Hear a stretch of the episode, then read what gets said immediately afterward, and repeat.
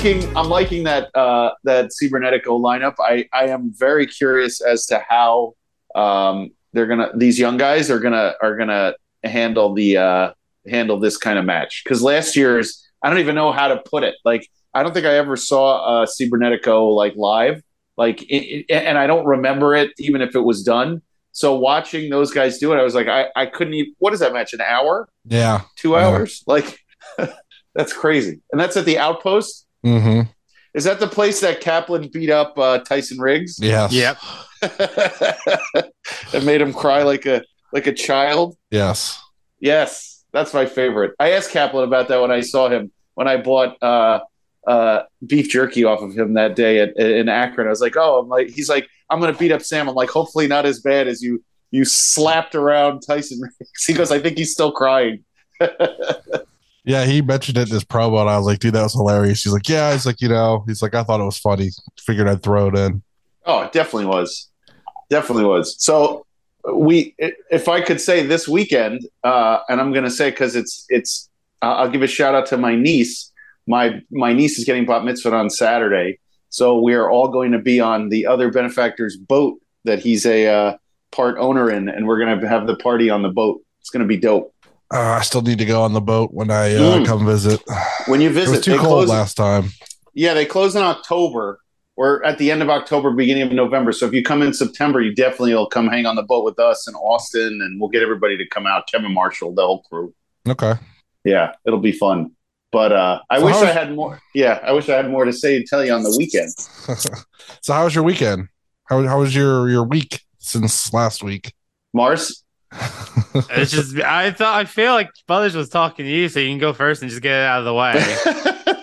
no, because he already insulted me once or twice on our text chain. So you know, I was gonna hand off the mic to you, Mars, but no, I did nothing. It flooded like crazy here all weekend. So sat around with my thumb up my butt and did nothing. Not a damn thing. Brothers, you said your weekend was boring. I mean, all I did was because I was like, I didn't have anything planned, and I had some extra money, so I bought 2K23, and I just played like that all weekend. So Oh, you just played a sport. You just played. Uh, when you say 2K23, do you mean wrestling or basketball? WWE, WWE. Well, I there's don't- an okay. NHL 2K23 also, Mars. yeah, yeah. You're supposed to be the video game guru. No, it's isn't it just like NHL 23? No, 2K23. It's, the is same it- company. It's no, isn't that EA? That's EA Sports. I It is? I see these at work every day. I know what I'm talking about, Oh, Grandpa. oh, I only buy games at the end of the season, then I don't have to pay full price. Except I'm playing Star Wars uh, Jedi Survivor, and it's pretty rad. I just Huh. finished uh, Last of Us 2 this weekend. And that game was awesome, also. I played a lot of the Street Fighter 6 demo. I was hoping it was going to be an open beta. It wasn't, but you can make your own character, and that shit is wild. Uh, every design is either going to be horny or just like a giant freak monster. Now, is that on Steam? What do you play that on? Uh, it is on PlayStation, Xbox, and PC.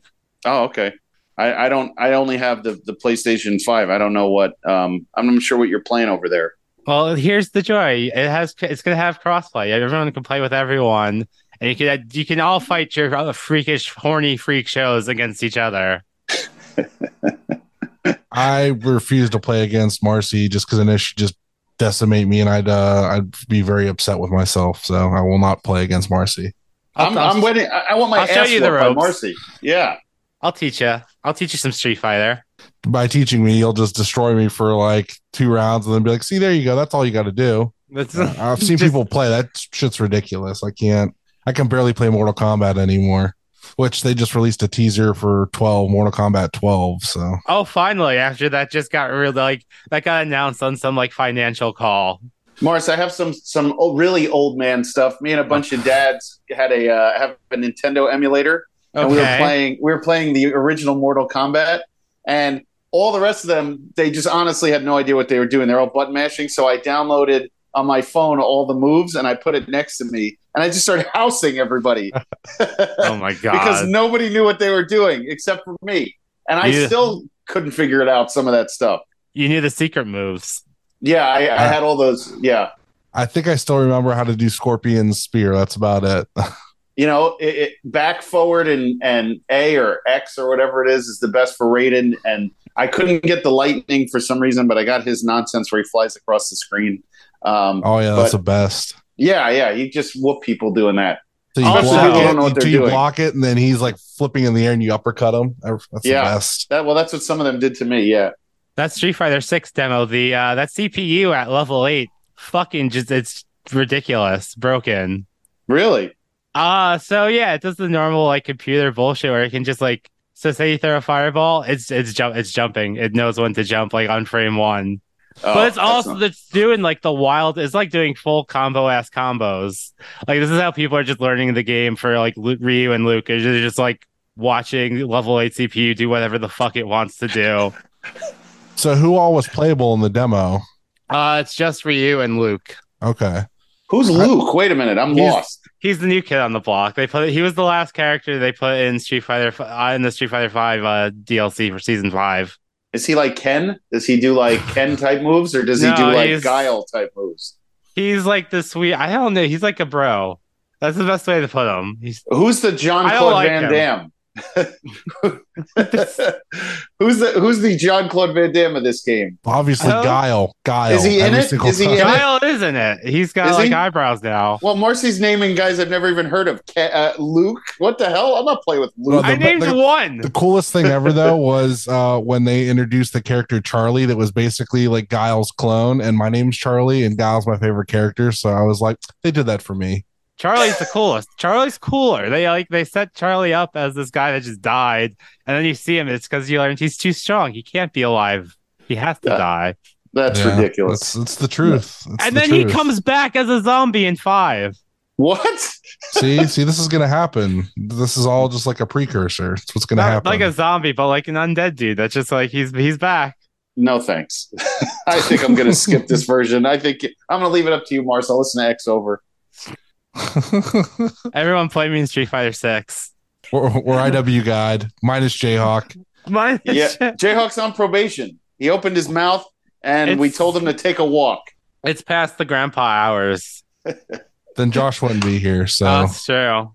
I'm a night owl myself. To be- but to be completely Jayhawk honest, so- probably I should be in bed right now because I have to be up at five thirty in the morning. So, but you know, I'm I- I'll here. get up with you, Butters. I, I I love our fandom. Everybody has given us lots of support this last week when we kind of made some changes. They gave us some honest reviews. We're kind of rolling back to what we used to do, making some other changes here and there. So bear with us. We'll uh, you know, it'll even itself out. Uh, we got lots of interviews still coming though. So and, and a review this month finally. I'm sure Stan will love that whenever uh we ever hear from him again. I don't know. He didn't call in this week, so I don't know. At least He's he hasn't- abandoning us. he hasn't Why, yet. Stan? So I don't know. Sometimes you know, sometimes you know, Burlington can be busy, and uh, and He- you know, he, he can't get might, to the uh, phone. Yeah, he might be in the hospital. Who knows how how much he was uh, pulling on that keychain all week? Oh, yeah, he- and how does he always get a cell phone, especially in the place he lives in? Maybe they just don't let him. Maybe he had some problems. Yeah, the home that they uh they keep him in. Thank Yeah, I God. think he, I, Burlington? he- yeah, he smuggled the phone in in his keister, and then they caught him, and then he got in trouble. So in his you know, prison wallet.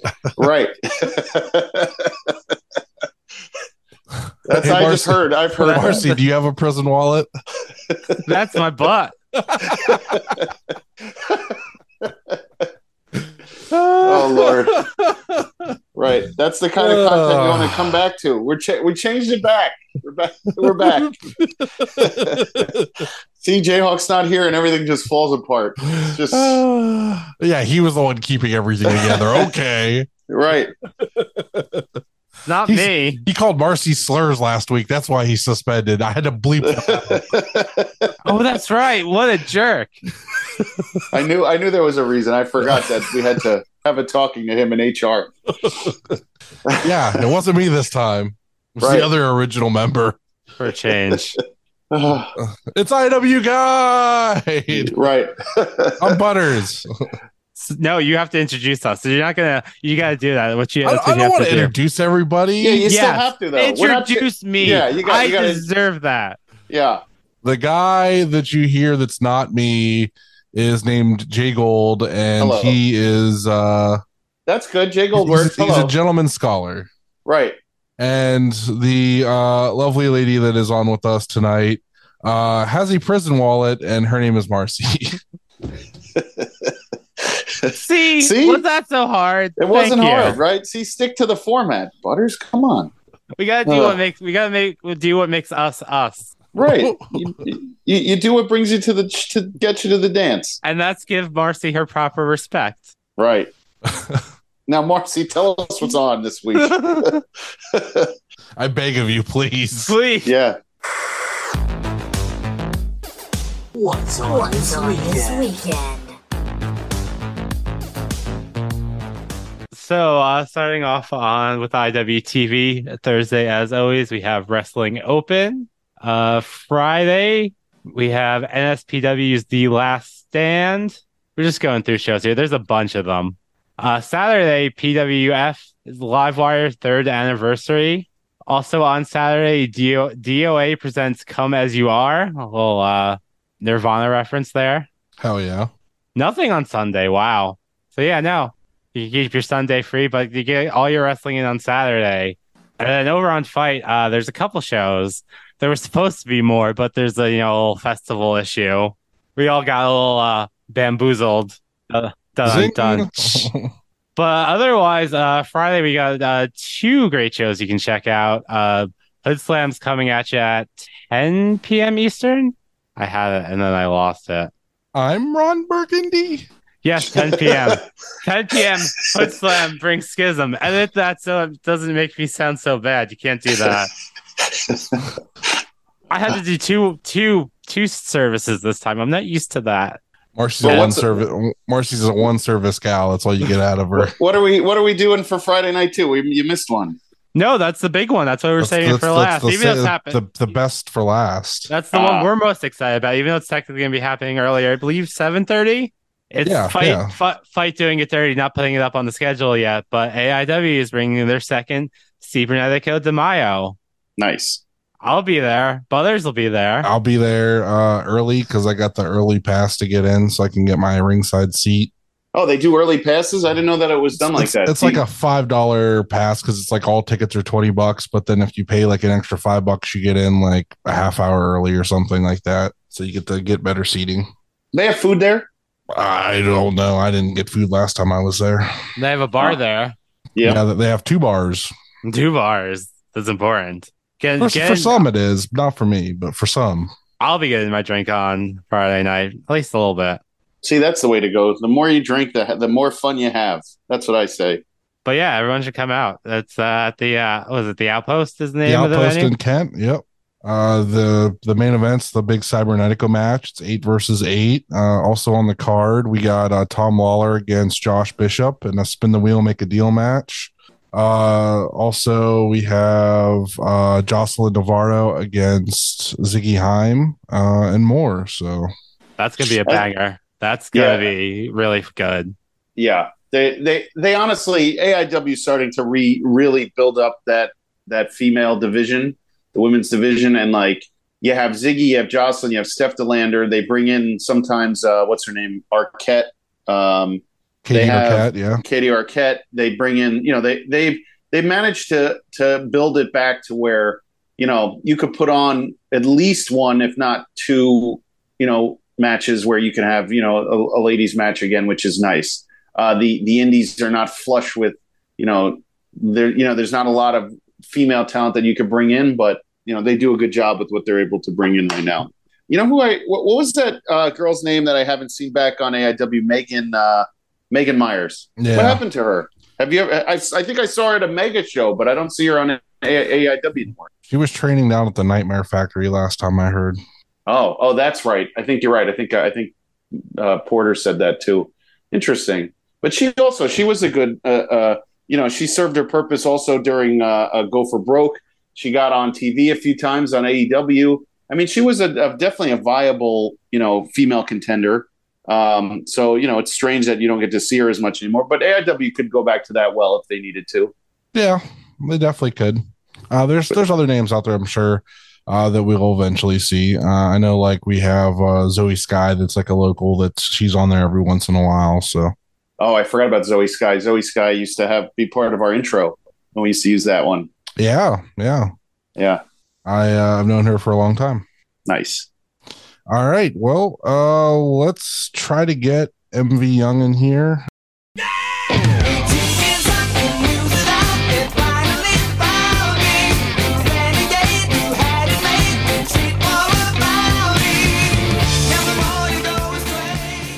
All right, on the line with us tonight, the American attraction, the Polyam King, Ooh. Mike Young, aka MV Young, aka Michael Vincent Young. Hello, how are you? What is up? Thank you for having me. I like the Prince of Pittsburgh. I like that too. I Yeah, like we can use that one. We uh, absolutely love 880 here uh, on IW Guide. It's it's one of our favorite promotions to watch uh, all the time now. Thank Yeah. you. You guys always turning us over, but also not not like afraid to criticize, which I appreciate because I don't need people blowing smoke up my product's ass all the time. I'm like the poly cult party days. So I mean, we understand that they're students, so like we're we have our picks, like we have our our, our picks with like AIW students too. So like Right. that, but like Derek obviously is friend of the show, so like he kind of got us to watch, and then we just really really enjoyed the product, and we like the storylines you got going on. You actually have good storylines going. You have fun wrestlers. Like it's it's a it's a fun time all around. Like I really the atmosphere comes through on screen and I really want to go to a show. Like I literally thought about driving on Friday after work, just driving down to, to come see it. That would- because- That'd be amazing. Yeah. And like you said, they're students. So like, and I tell them this all the time. Like, I know that our shows are drawing really well and like people are like asking for your autographs and stuff, but I want you guys to understand that like we're really camouflaging weaknesses here with how we run these shows. Mhm. So like, don't think that like, like some, some of them were like, oh, when do you think I can get on and enjoy? And I'm like, all right, all right. I'm like, walking out to 600 people smacks you in the face way harder than 150 people that are, you know, even though like I love our little venue and it's an amazing vibe and like what a building is really cool. I'm like, all right, just let understand that we're all very insulated in this environment. It's a it's a fascinating environment. You you honestly um, you you took a lot of what was good about almost like a developmental, and you you have such a strong fan base, which I think we we actually jumped in during a really good. Uh, the the Pittsburgh versus Cleveland stuff was really like Yeah. solid as far as that, and you you they they actually Derek and you have really good chemistry. So to see that and then see the amount of fans that you packed into that, I'm not even sure what that is. What kind of building is that? Uh, so in the 20s, 30s, and 40s, it was a uh, library. And in the 50s, 60s, 70s, and 80s, it was a jewelry store. And it hasn't been open for 29 years until now. Oh wow. And you decided just do you own it or are you renting from there? That's your school, right? Oh, this is so New Kent is my hometown. Uh, Okay. Uh, there's New Kensington is like a town. Um, then there's like four subdivisions. I'm from a place called Lower Burrell, which is like New Ken. It's part of New Kensington.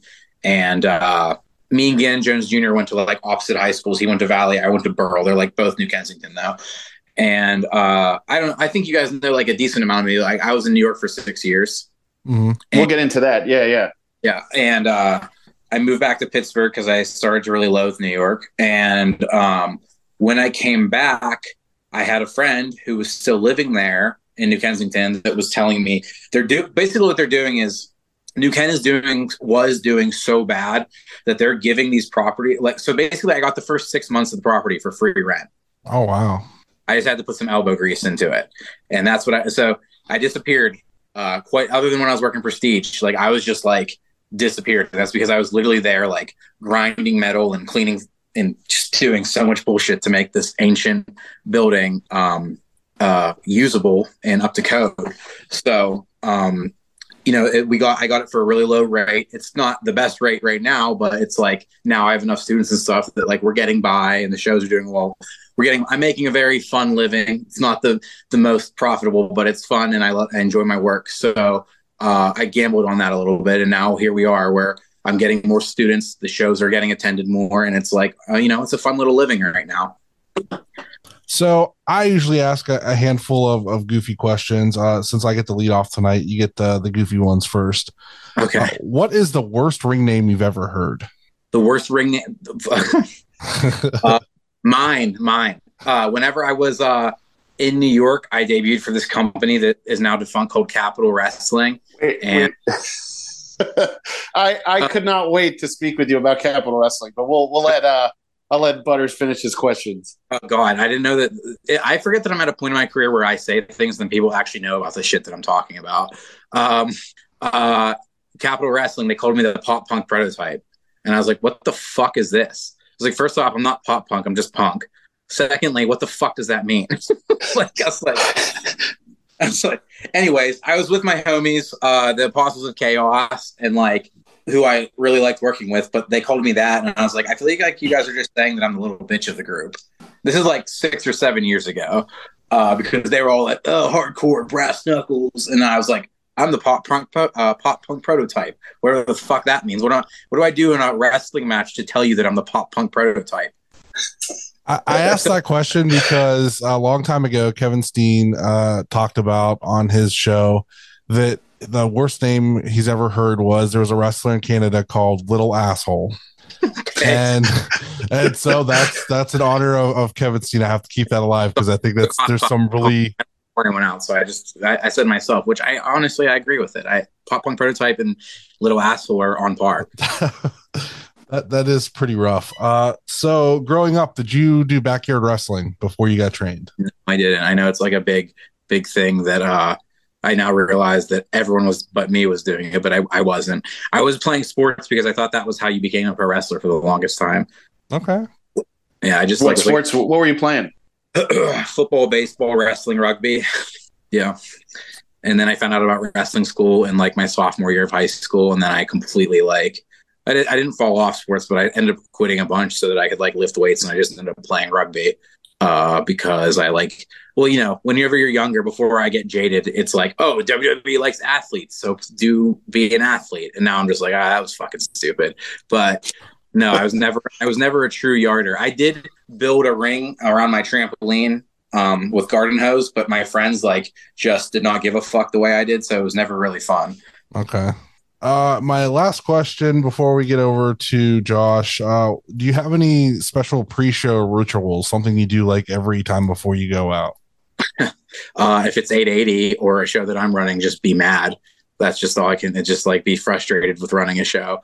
Uh, on a day where I'm not the booker and I'm not running the show, it's very pleasant. I like to go in the ring and stretch for like 20 minutes, listen to music, uh, get my bridges in, make sure that I don't uh, feel like shit, make sure I'm drinking water, doing. Um, I, I oh yeah, I'm really weird. I have to do 300 push-ups before every match. Like I started doing this in 2015 and I just never stopped and it's like a super OCD thing, and it's uh it's very strange. And I even do that when I run shows. But yes, my routines are always messed up during shows that I'm running. Like I'm completely discombobulated when you see me wrestle for AAA wrestling. I always say that my best performances are always not at shows that I run because of course I can't just focus on the match. Right. All right, so, Josh. So so I'll get I, I want to get us started. So we we you said you mentioned you know six seven years ago you were in New York. So I as well I lived in Hoboken for about fifteen years, and when oh, Capitol what? Wrestling yeah when Capitol Wrestling started coming, I used yeah. to before I met all before I met Morrissey and Butters, I was like I cannot believe I have a local indie show that I could go to. So I go to the original one of the like older Capitol Wrestlings before now they're Catalyst or whatever. Um, yeah. And you were you were like I honestly thought that you were the young boy with the Apostles of Chaos. Like yeah, I, that's all I yeah, that's all I could think of when you came out. And I've yeah. been watching you literally since since you started then. So I've been seeing you since your entire evolution from that's Capitol like, Wrestling on. It took off for me. So that's interesting. that's crazy. That, first off, you're probably like one of like maybe 20 people that could make that connection. If it's, even. Yeah, yeah. Me, uh, Mittens. I think Mittens was there every show. I didn't know who he was at first. I was like, "Who the fuck is this guy?" in the CM Punk raps. Right. Like you were at every one of those shows. Yep, I was the Apostles of Chaos young boy. Yeah, and then and then so I, I don't know if you if you can recall back I, we, if you were at the show, but I remember them telling me that you know there can't be any blood at these shows. Mm-hmm. So there was a chairs match or something, and I forgot who it was, but he got hit in the head and literally his head split open. He bled all over the stage. Um, I I we couldn't bleed in Hoboken. No, no, oh. because there was a Casanova Valentine versus uh, homicide oh. match. Yeah, and they weren't allowed to bleed either, which was nuts. Because me and Logan Black, when we split, did a hardcore match against each other, and we both really wanted to bleed, and they wouldn't let us. I do remember right. that. It was in a yeah. school. Yeah. So so that's that's fascinating. So you know, coming from there, and then I've I've seen you kind of evolve to to through all those shows that you you were trying to run in Brooklyn. Yeah. And I, I think if you could talk to us a little bit about some of those because I was very confused with how what was going on. So I would follow you on on Twitter and see you talk about a show you're promoting or whatever. And then a day of I would see you post where our shows are gone. We were canceled. We're run like the police came. What what was going on with those shows and what were you trying to accomplish there? Okay, so uh you're talking about Polyam Woodstock. Yeah. but well, I, a few of those I think got canceled. No, that Polyam Woodstock was the only one that ever got canceled. But there was ones that people associate me with that were not my shows got canceled because I was running below the commission because I think the commission is fucking leeches and I don't care about them. And Yeah. what I was doing was uh DM for a, okay. So once I achieved a very, I'm gonna I'm gonna use the term very loosely, but once I achieved a certain level of fame in indie wrestling, I realized that I had a following where I could like promote this shit off of my name as well as a few other people that I bring on, and I would just do DM for address bookings because if they don't know the address, the commission can't bust it. And I did run um one, two, th- four successful ones like that. And you know, two and a half years ago, I got way too big for my britches, and we did Polyam Woodstock in upstate New York. And basically, what happened was uh, one of my homies hit me up and was like, "Yo, this guy, th- this promoter, I'm not gonna, I'm not gonna like put names to promote. I don't want to like Yeah. and and we've I've recently worked for him and we've squashed it. But he had a he has like a huge home with a huge yard in upstate New York, and he was like sent my friend these pictures and like tell MV this could be all yours. And I was like, fuck off, because we did some like literally in people's backyards, and that's what we do. It was like pandemic wrestling. We cut Yeah. off. An- We wanted to do open air shit like that, and I was like, okay, I wanted to be done with the polyam cult gimmick, and I wanted to be done with the with how I was running shows like that. But I did. I wanted to go out with like a bang and I just shot way too high. I just like got way too overzealous. And you know, this dude showed me this house. I went up to his house, and he was like, "It's all yours. We used to do it in our backyard. Our neighbors are totally fucking cool with it. It's cool." And because I had this dude's word, and because three other, four other shows had gone so well, I said, "Okay, we're doing this. We're doing this." And we set up like three other companies to run basically like a collective type deal. Uh, and like I think it was like er- late summer. So we did that. We went to the house uh you know, we finally we finally got to the day of and this dude is like uh dude like my mom's being real weird and i was like what do you mean your mom so this dude i just want to say this dude's 31 years old. I'm not like this isn't like some child okay? Right.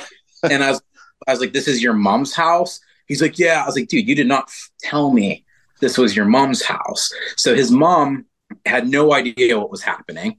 And you know, you guys, you guys know who I am, the polyam king. I'm proud of pansexual wrestler, all these things, and that is generally my demographic. And all of a sudden, all of my very queer coded fans start rolling into this person's backyard. And this ultra conservative area. And she apparently like was either lied to about the magnitude of this event and or did not know about it at all. And freaked out. The neighbors freaked out. The neighbors called the cops because there's marginalized people in this white rich neighborhood. And uh, yeah, it's like the uh, it's the great embarrassment of my career. Uh, but you know, I didn't do my due diligence. Also, yes, I was not doing shit legally, so probably deserve that. But um, uh, that's the only one that ever that I ever did that got canceled. Now, I remember a getting grilled as fuck on Twitter for that, and then b some people in New York started running that way, and they all started getting busted because they never did it before. And then everyone would be like, I saw someone quote like MV Young it again, and I I wasn't it wasn't my show. like I was like, cool, because dude, that's the only show I've ever ran. Knock on wood, that's gone busted. But like then people were like, all these like copycats were like getting busted because they didn't know what they were doing. And people were blaming it on me. But So Woodstock uh, you're, you're right. I did think it was you when people would tweet that stuff. Yeah. one and that's why like i just literally like do not really participate other than casually retweeting my stuff on twitter anymore because as you know as much as fans are allowed to criticize anything they want a lot of people just like don't even really know what's happening and when i see three shows that aren't mine uh you know getting yeah, i'm getting blamed for them i'm just like okay i cannot be the guy that loses their cool and like gets you know ratioed and i was like i'm just to back off on twitter altogether because there's this is not a winning battle and luckily part of the reason i did woodstock planned woodstock is because i knew i was leaving new york and i want to go with a bang And I just created, you know, I moved back to Pittsburgh October 2021. And I was just like, this is like new. This is the Polyam cult is done. This is a rebuilding era for me. And that's how we got into where we are. Basically, all of 20, uh, late 2021, early 2022, just straight up taking very select bookings and and working on the venue, making the venue happen, and getting to where we are now. And like, dude, I feel super blessed that like I'm back to doing what I love, but like a in a city that I genuinely love, and b like you know I've just I've done it without like being extra on Twitter or, or being being super loud on Twitter because while it was fun while it lasted, I'm too old for that shit now, dude. I feel like I'm 20 I'm I'm 29 in 4 months. I'm just like I don't want to I don't even care about the Twitter world anymore. Being a Twitter wrestler, all that stupid shit that people love to say. I'm just like, I'm very glad that I'm doing this like in a community as opposed to just blowing shit up on Twitter all the time to make it a bigger deal. So, March, you want to you want to start with your lines? I have some more, but I'll if you no, I'll, you can I'll, finish yours. I got okay. So I wanted to ask you about a little bit more about your time in New York. So y- y- you did a lot of those no ring death matches with with Casanova. How Mm-hmm. did you get into that? And how? Because you're now I'm looking at your career now that you brought up uh, the Polyam cult, the the uh, young boy in Capitol. Now Yeah. you're you're a more traditional instructor. You have a school. How did that happen? How did no ring death matches happen? And and you know, you, were you you you were kind of on the forefront of Uh, yeah. the no ring. Yeah. So how did that turn out? Uh, yeah, I think a lot of people consider me one of the OGs of that scene. Um, well, I mean, you know, I I've always like was trying to do stuff that was outside the box, and I thought of that concept like a long time ago when I lived in Pittsburgh, and just no one would buy into it. I was also like 21, and like no one would listen to me, like renting a venue or whatever. And then I moved to Brooklyn, and not but a year later, that started popping up. Cass, he only did like four or five at the time, Yeah. and I was fucking nagging him about it. I was like, dude this shit rules. I love this. Like I went in, I went in, and eventually he gave me one. And like I, my first match was with Effy, and it fucking rocked the house. Like it was like so fucking over. And then I just got asked to be on pretty much everyone after that. Where And was that, by the way? Where was that match with Effy? In New York City, New York City, Brooklyn? Our Wicked Lady rooftop, Fourth of July, hot as fuck, like 98 degrees. Um, yeah, it was like super super cool venue, and that was like really when shit started taking off for me. That's kind of when like the the gears started turning for the polyam cult and and all that stuff. And uh, you know, whenever you don't have a ring, like people shit on it all the time, and I like I used to care, and now I don't care because people don't know how to get over. But it's just like whenever you don't have a ring and all you can basically do is character work and strikes, that's how you learn how to be yourself like more than any other time. Because you're not running you can't really like unless you're like a super super smooth lucha guy you can't run 5000 spots and get over in those matches. You have especially me because i'm not i'm sure as fuck not doing run spots even when i wrestle in a ring. I had I, it was become a character and get good at throwing punches or you're this crowd's going to shit on you. And i'm very grateful for doing those matches and i still do them to this day but doing that made me force me to bring out my character get get fucking charisma or bring out the charisma that i had and get really good at punching people. So like honestly it's one of the most formative things that i've done for myself.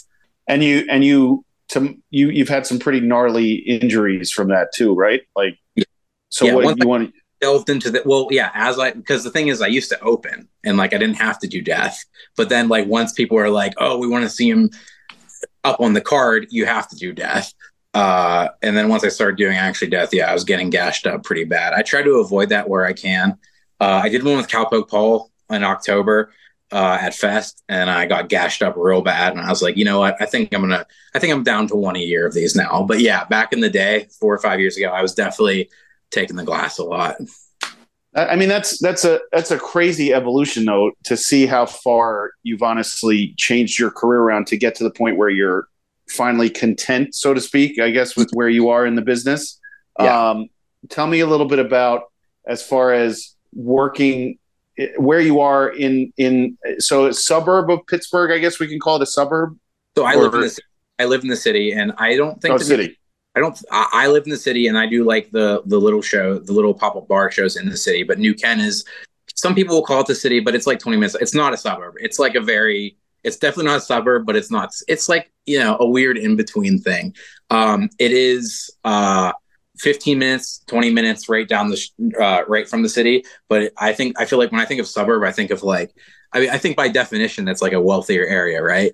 It's like I, mean, very anything outside of the city, I would say. then yes, I'd say it's a suburb. I don't really know what to classify, but yeah, it's right outside the city. So you have those specific for 880, those fans like right outside that. Is it is it a specific group? Are you getting the Enjoy fans, the Pittsburgh fans? Or are you getting a smaller crowd, for like a different?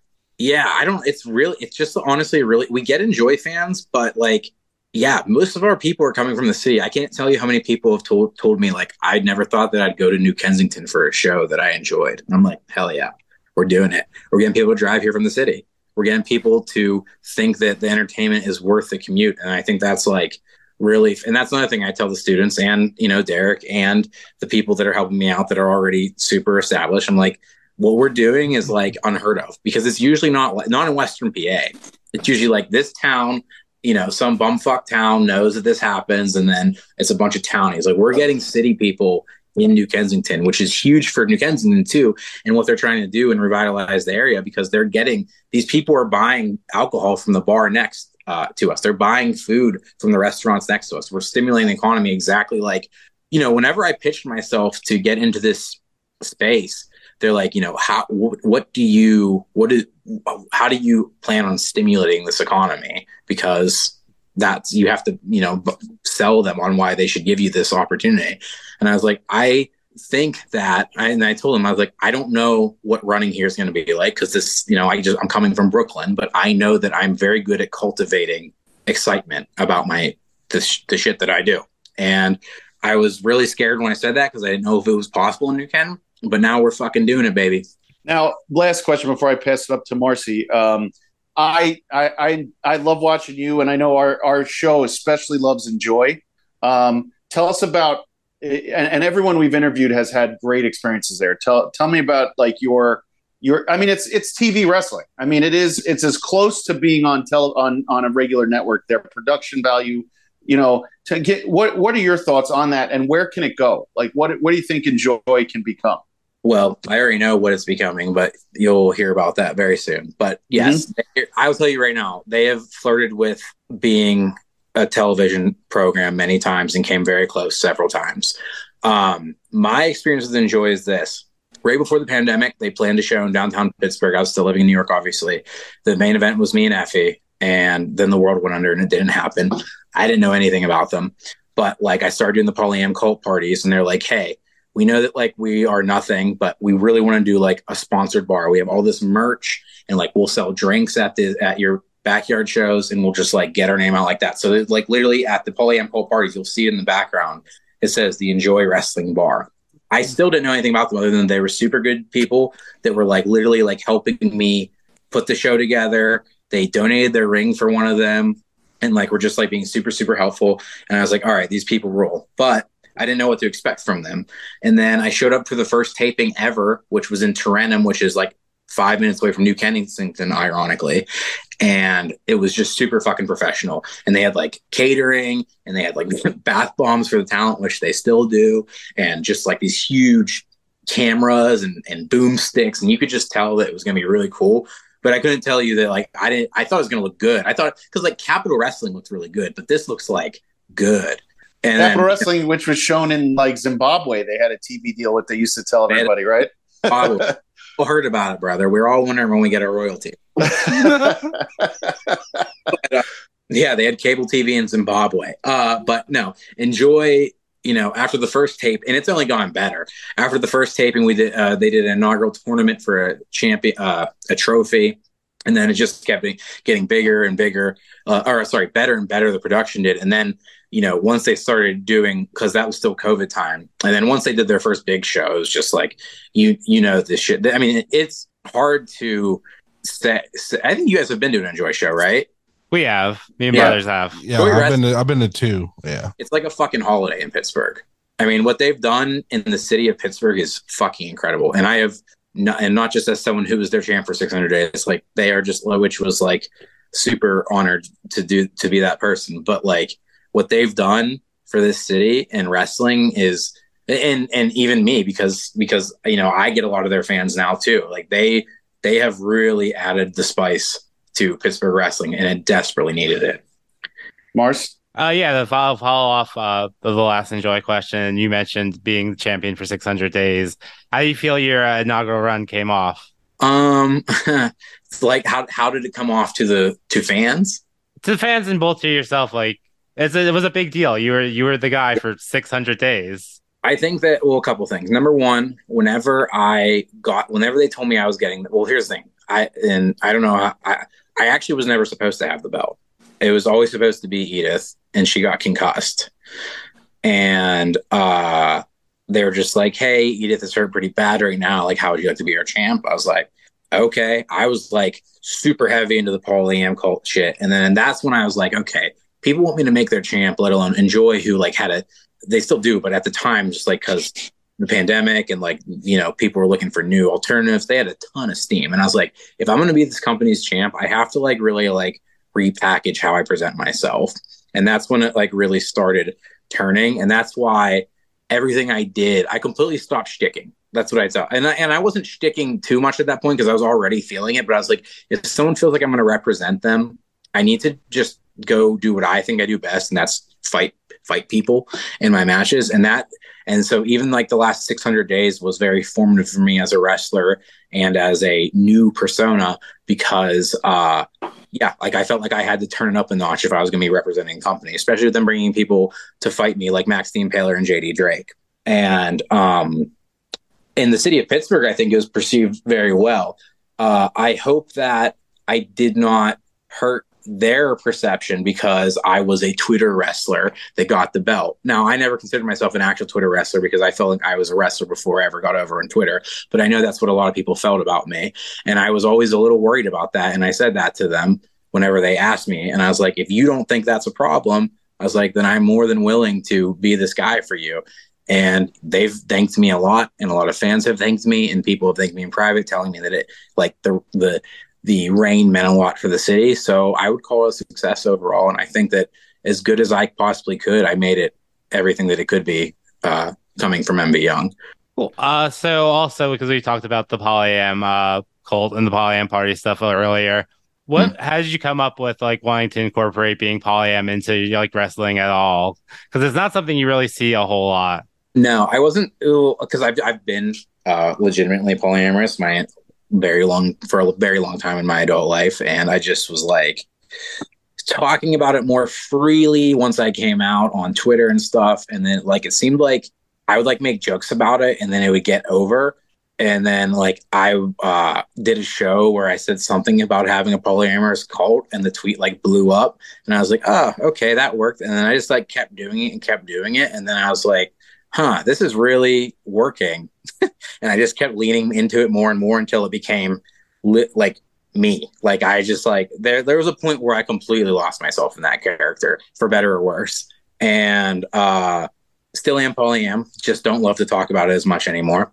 And uh just like just, yeah, I don't really know how to explain it. It was the first time in my life where I was doing a gimmick that felt like it was me and like it was really easy to come up with new stuff to play with and new stuff to like do for content or in my matches. And it made wrestling really easy because whenever you shtick it gets easy. But it also at after a while I'm like ah, I don't like going city to city doing the same thing all the time. And then I got now I like I'm at a point in my life where I feel like I'm challenging myself as an in-ring performer way more than like just someone who can get really over uh, with which what I think is a decent amount of charisma. But I don't even even if that's like my bread and butter, I want to like challenge myself these days more than doing what I was doing back then. Even it was like literally some of the best days of my life.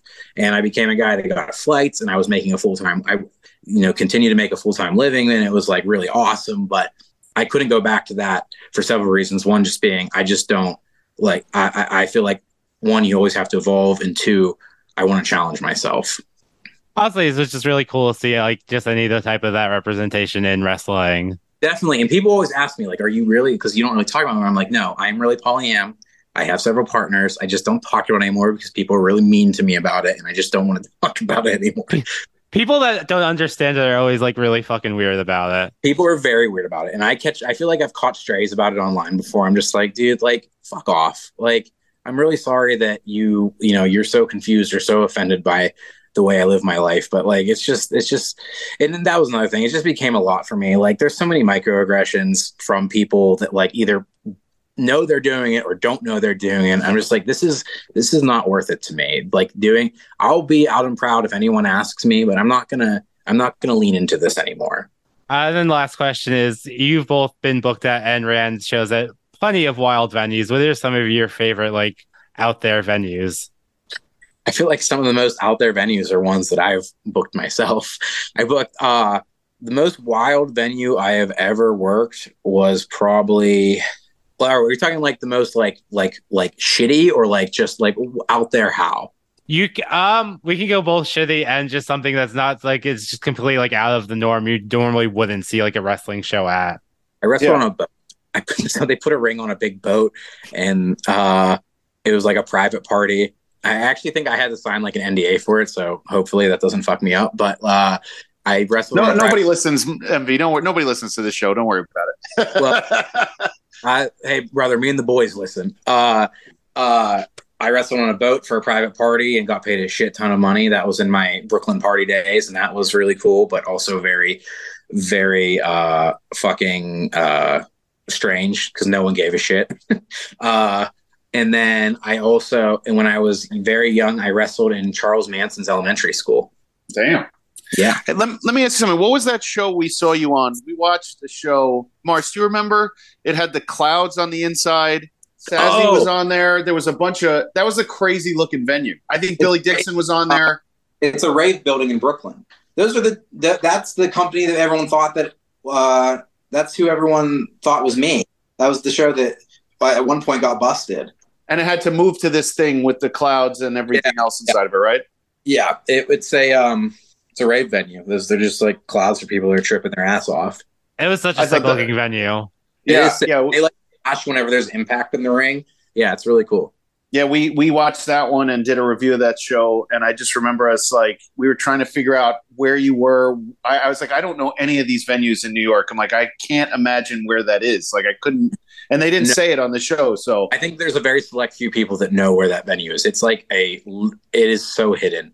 It's so hidden. It's like behind a thrift shop. Like you have to go through like a secret hallway. It's crazy. So you you also and I, I think I've you mentioned this a few times. So and and you, you'll forgive me because I'm a bit of an, an, an the older member of the of the group. Um, I didn't realize you took. Uh, did did do you feel like you you were attacked unnecessarily the last few years on Twitter? Because I personally didn't realize that. Like I, I didn't know. I follow you. I've always followed you. I've watched your career.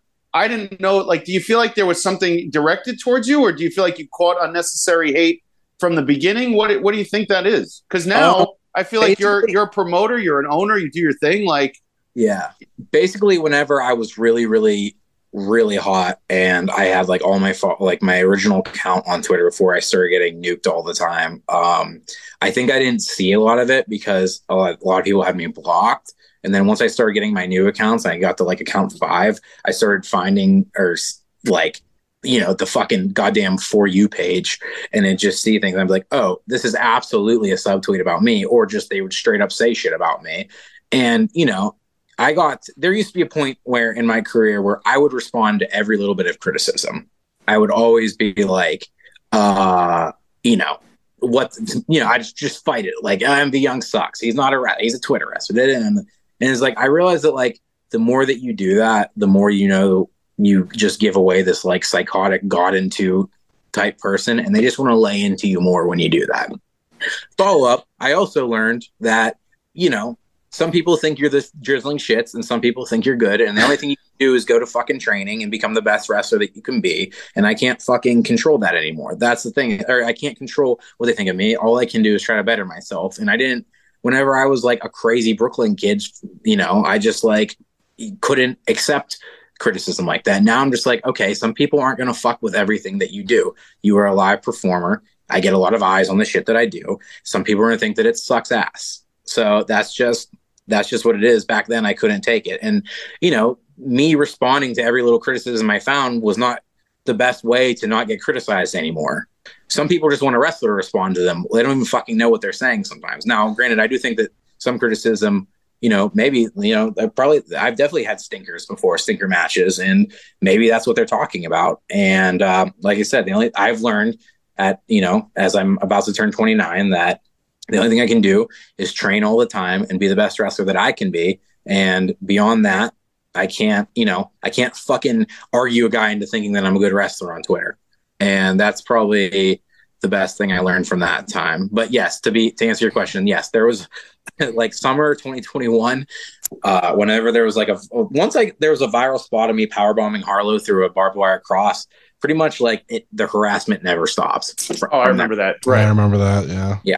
It never stopped. Um, I literally still get shit from that. So yeah, it's just it, it is what it is. Wrestling, like I said, you put your, you as a wrestler put yourself out there, and I could have uh, probably learned a lot earlier that it, you can't respond to people, but at least I learned at some point.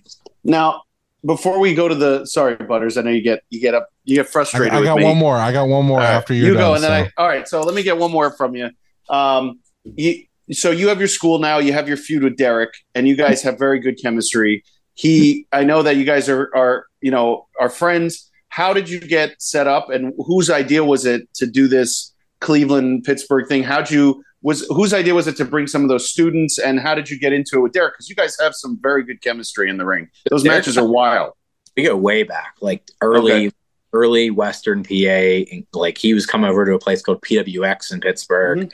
and I was there. Train. Oh, Little power man. Sorry, can you guys still see me? yeah. Yep.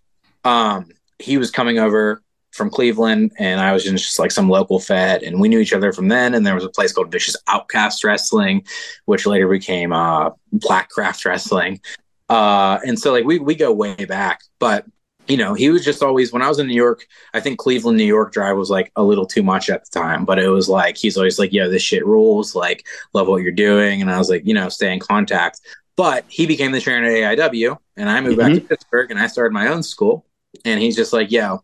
And we started doing the, I think the originally inquiry was about the Thursday night fights because I announced in like November that we were plotting to do a weekly show. And he's like, I'm just trying to get these kids reps. You know, could you help out? And, I, and he's like, I'll come wrestle too.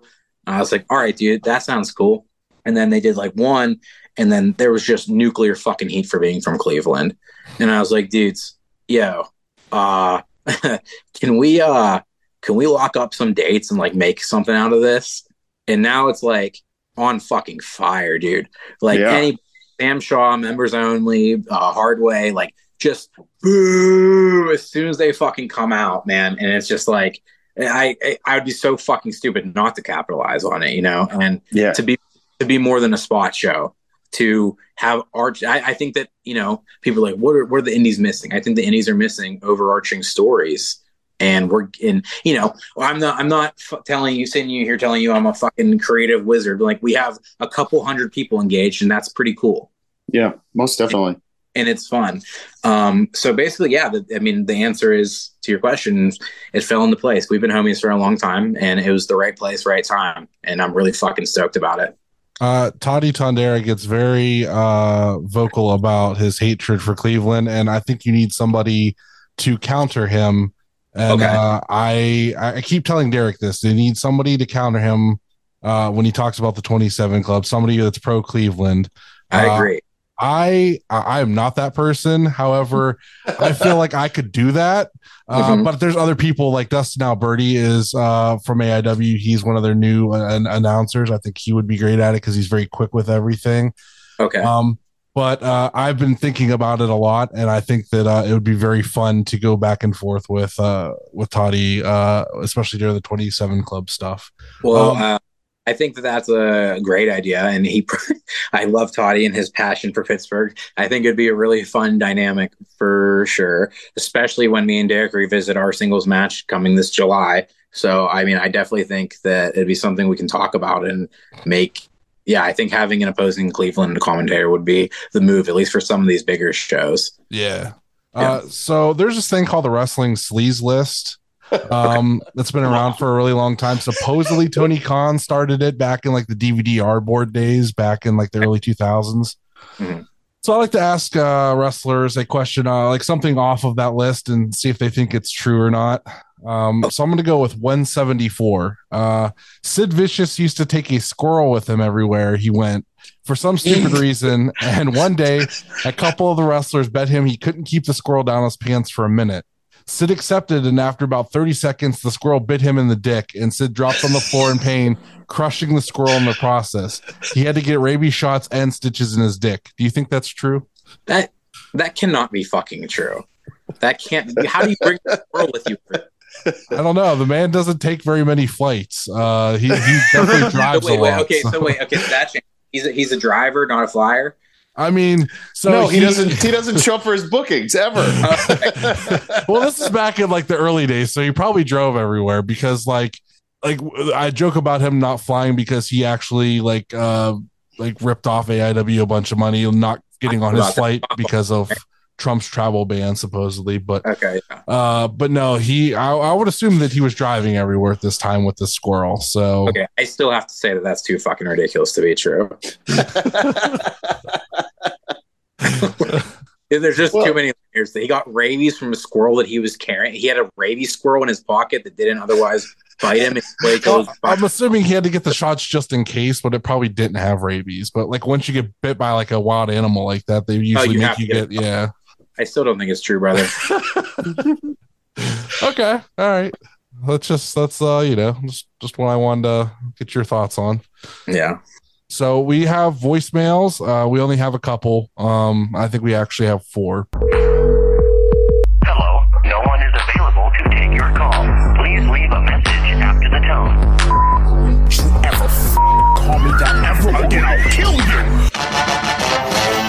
All right. So first up is the other JB. Hey there, Indie Wrestling Guide. It's the other JB here. So you've got MV Young in studio, in the proverbial studio today. Um, I've noticed that on the T2T um, wrestling school um, reels, Twitter, uh, whatnot, that frequently MV Young uh, will do a little bit of softball, either to open up or close out practice. I don't, I don't know. Um, I don't pay enough like- attention. But um, a lot of AIW people are softball people, so I would be wondering if there is a Pittsburgh, um, Ohio um, rivalry can continue Mm. into the realm of intramural softball. Um, and yeah, who knows? Uh, maybe we can have the um, team that wins their uh, captain can get the uh, Haas boot already. Let me know. It- but see, that's not fair because I would like to play, and I'm out here in Long Island. So how do Yeah, I get? you How would don't I get to even play for Team. Cleveland? Oh, that's not right. Okay. I if I was gonna do something like that, I would have to take the whole team out to the field to make sure they don't suck and embarrass me first. Because I'm usually just having them throw it up to me and I just rip it. And there's no, there's no indication that anyone else on the team could make anything happen. I don't want to get embarrassed, but I would accept that if I thought that we could at least be competitive. Yeah, you gotta get your students in there. I mean, see if yeah, I they think can it'd be play. like Derek and his students against junior students. We could do it somewhere and get all the fans to come pay a couple bucks, watch the game, have a good time. I think it'd be fun. That would be fucking I okay, for that would be fucking awesome. I would literally love to do that. But like I said, I have to make sure that my students are suck. I have to, I have to, I have to have like a, a week or two of tryout slash practice to make sure that that's like socially acceptable thing for me to do in public. Next wrestling practices. All right, we're gonna see how you do at softball. okay. Uh, up next is uh, Derek Dillinger. Mm. Hello, this is Derek Dillinger. I don't have a series of fun calls today with fun questions because your guest is MV Young. MV, I'm calling to keep this nice, short, and sweet. I just want to let you know the Primanti brothers suck. Whoa. Pittsburgh Steelers suck. Pittsburgh Whoa. Pirates suck. And overall, Pittsburgh sucks. Hope you have a good interview. See you soon, loser. Whoa! a little spice from Derek. Yeah, it's You know, not Jesus. that's not the usual uh, jolly Derek we get. no, what happened there? Jesus. When do I get to come to Cleveland and tell you guys that the uh, Guardians and the Browns suck and the Cavaliers suck? The We need only to do a concern- run-in. we, we know they suck. That's, that's the only problem. We don't have any illusions that they're good. We know. Also, Oh. Primanti's rips. I don't know where this Yeah. comes. So, anyone, I, I have What? one in Niles, Ohio. It's not far from me. I went there once when they There. opened, and I'm not a fan No, myself. You got to do the original. You can't go. You can't have one that's like a side satellite what- office. yeah, you you got to eat the original. did you? What did you get? Uh, I got a sandwich that had the the slaw on it. I, I didn't know what kind of slaw it was, and it, it it wasn't. I didn't like the slaw. I liked the sandwich. I just didn't like the Alright. slaw. The slaw was Law, and you don't like Primanti's, and that's cool, man. That's you. but you're not from Pittsburgh, so I get it. I'm not. I'm also not from uh from Beaver Falls either, apparently, and that matters if I have an opinion on something. So Yeah. found out on on on Facebook today. Apparently, if I'm not from someplace, I can't have an opinion on something that happened. Shane Douglas, there. Beaver Falls. Oh, really? Yes. That's oh, that's awesome. Wait, I thought he was from Pittsburgh. He's that's a, what's that? A suburb of, of Pittsburgh and outside. right to the. What is it? Right. It's like right to the east of Pittsburgh. Oh, okay. Yeah. Yeah.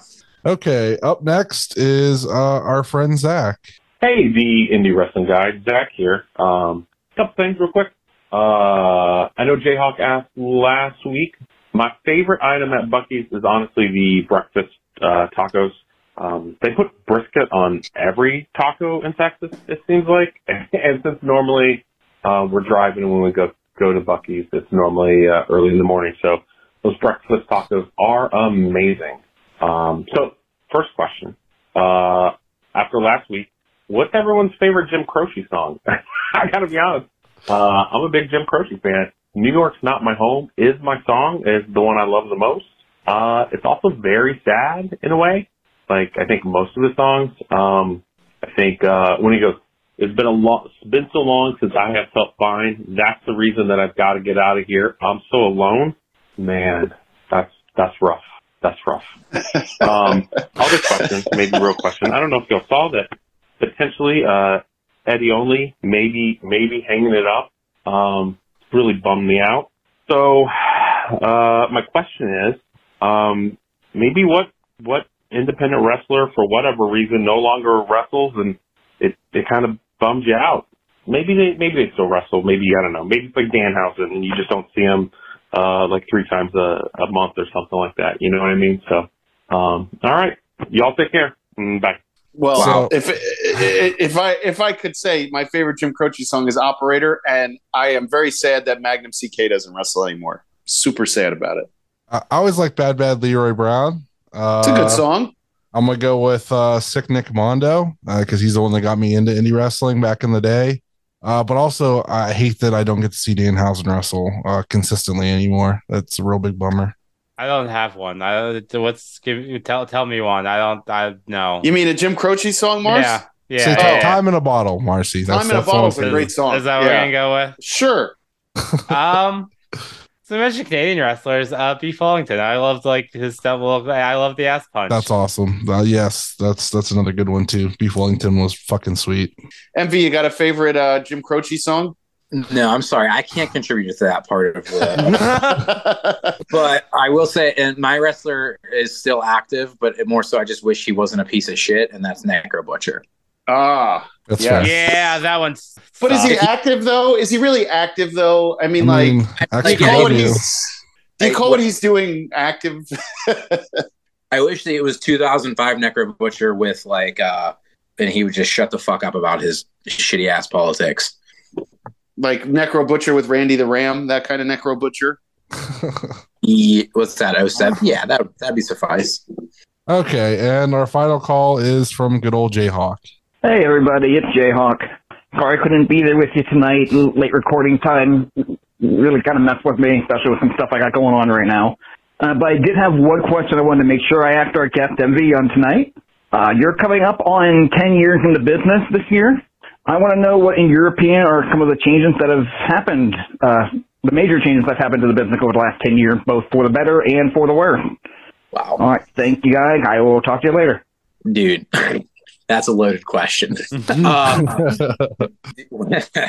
when I broke into wrestling, Kevin Steen, Gargano, Ciampa, all these dudes were like still on the indies, just like cooking. And no one, no one even really thought that they would. I think Generico had just got signed, but no one really believed that he would go to the ro- main roster. And that was like the consensus is like, if you're an indie wrestler, you're being an indie wrestler to be an indie wrestler. And that's what I was doing. And uh, I thought those dudes were the shit. I followed them on like Twitter and like tried to figure out how they were making money and stuff.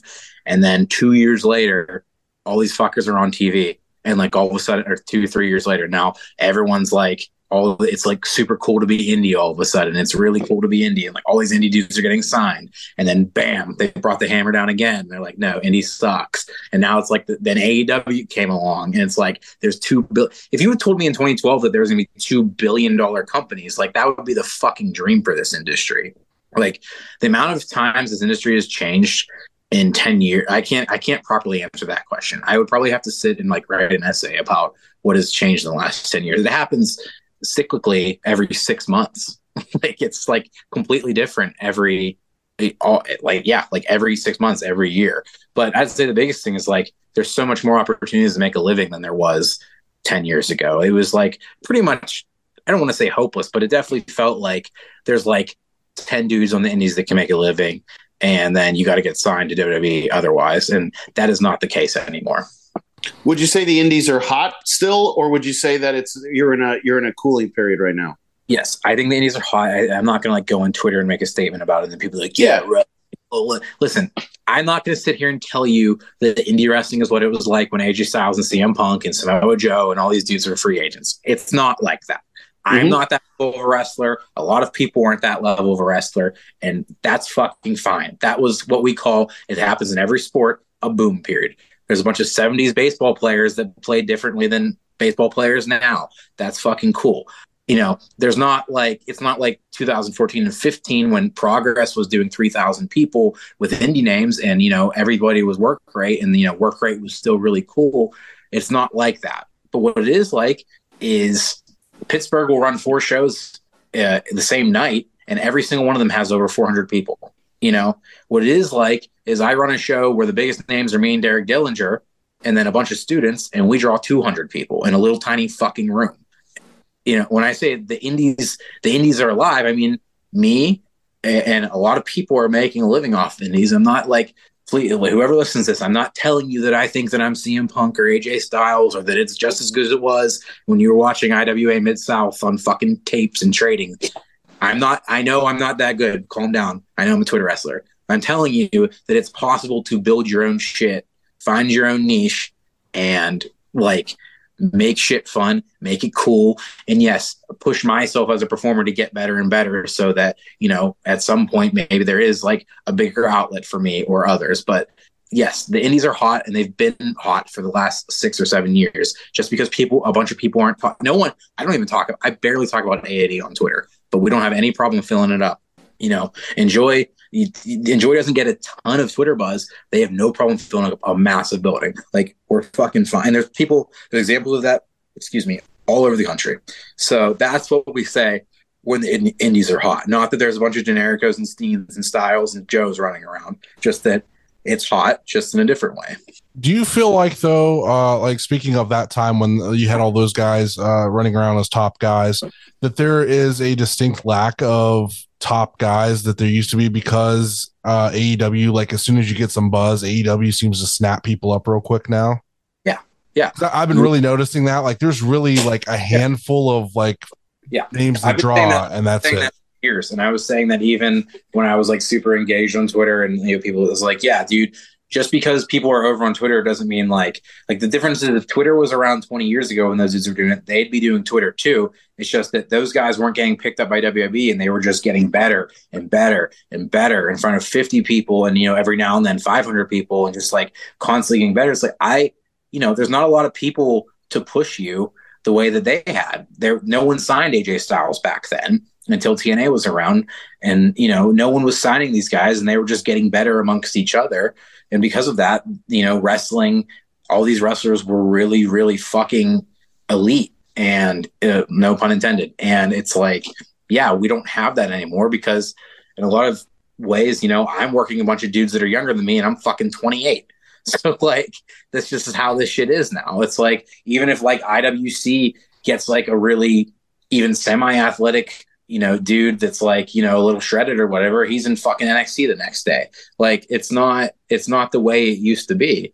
so it's really hard to focus your. You know, Daniel Bryan was going to England in the early 2000s to train with like legends, but you don't hear about that. You're just like, oh, that's it used to be so much better. Well, a lot of us don't have the same opportunities, and I would fucking kill. You know, I'm always trying to better myself, but I'm bettering myself with what I have, and what I have is the indies right now, and uh, yeah, there is a there is a lack of CM Punks and AJ Styles and Joes because they would be in AEW if they were. Uh, one more question before we go. Um, I'm gonna I'm gonna ask you to do the impossible. Can you uh, recommend, like, if somebody wanted you, uh, you know, for you to recommend some of your students, your kids, can you can you pick a couple favorites that you think people should go check out and watch? Oh, dude, come on. uh, come on. All right. No, I'm the, all of my students are very good at what they do now, Mhm. and I use them. Uh, like if, if they're on my shows, if they're on my shows, I think that they're I uh, yeah. if they are on my shows, I think that at the very least they're good enough to take local indies and keep growing. Now, all these kids, you have to understand, all the kids that you're seeing, their first match was December third. Wow, That's impressive. It's very impressive. Yeah, exactly. So I'm not going to say what am I like? Oh, should, I'm not saying these kids should be in AIW right now, but they're way ahead of the fucking curve. And I think, do I think they're good enough to work like certain level indies and be really over and good? Absolutely. Everyone that's on my show has that capability, but I'm not. Gonna, I'm not going to tell you, oh, this this guy. Like, no, they all serve their purpose in the best way that they can right now, and we are growing that, and we're we are booking to their strengths while working on their weaknesses in practice and making them the best they can be. Oh fuck! And they will continue that for the next year or so, and I think all of them have the ability to get to higher level indies. Sorry for the call. No, that's that's fine. Uh, who do you think we should reach out to to interview? Who who would you like to hear us interview then? Out of my students, Yes. I think would be the most interesting. Um, let's see. Well, I'd probably say Brandon St. James spent a considerable amount of time at uh like CZW and shit, so he'd probably have more to talk about wrestling wise. But Reese Hayes spent a ton of time working in like film, so he might have like a bunch of cool stuff to say. I'd say Okay. like one of the yeah. Okay. I, I always ask uh, different people because I like to, you know, we we get to watch them, but I really like to uh, learn more about them and you know just become a fan. Like Reese Hayes, I think uh, his entrance music is really good, so uh, it it's kind of made me a, a fan of him. Um, No, Reese Reese is very talented and his entrance music does indeed rip. anybody else have anything before we go? I think Nope. we're good. All right, thank you so much. Uh, before we let you go, Huh?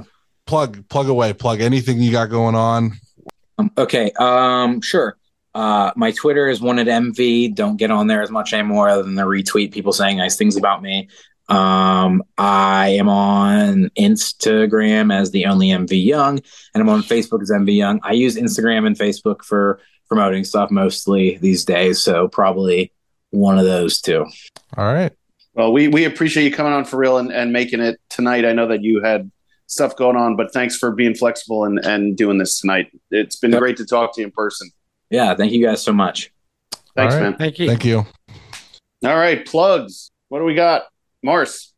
You can find me on Twitter, Instagram, Twitch, and OnlyFans at eGirl Femboy, boys spelled B O I. Listen to my other podcast, X Over. Uh, the But I'm a Cheerleader episode is out. So listen to it. There's there might be a little bit. There was going to be a hiatus, but I've I've made I've called an audible. There might be some special guests in the next couple episodes, so be on the lookout.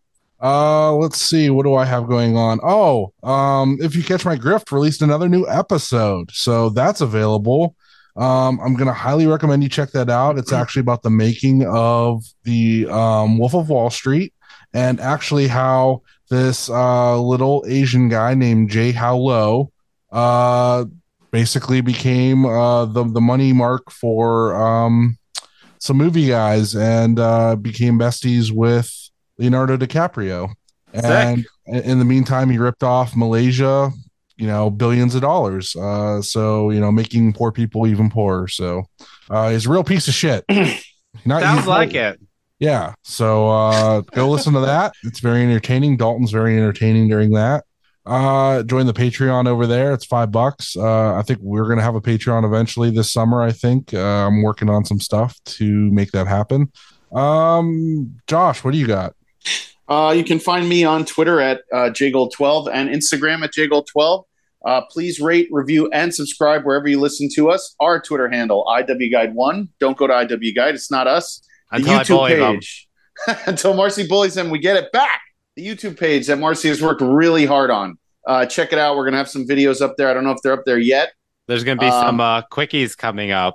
Marcy's Quickies are coming up. Don't forget about the merch store over at brainbustertees.com. We have the Stand from Burlington line. We have our faces. Really, wear our faces on your bodies. Our logo, I would put up against anybody's logo in the podcast business. It is dope. Uh, listen to our podcast friends at Odds with Wrestling, the super fantastic podcast. The card is going to change. Wrestling Cheers, our very own Marcy's X over, our very own home office, if you catch my grift. And Hiya Bussy, a wrestling adjacent podcast. Check out our other friends, JCP Designs, who's going to be a guest on our show, the official graphic designer of the Indie Wrestling Guide, pwponderings.com, Time Castle Toys, Toy Hio, Rubber City Toys, Big Starks Brand, Set Tab Photo, and Smoking Jay's Barbecue, the best barbecue in Ohio. Again, if I could thank MV Young again, that was a great interview. He is a uh, really good storyteller and has some really good opinions on the business. So thanks again.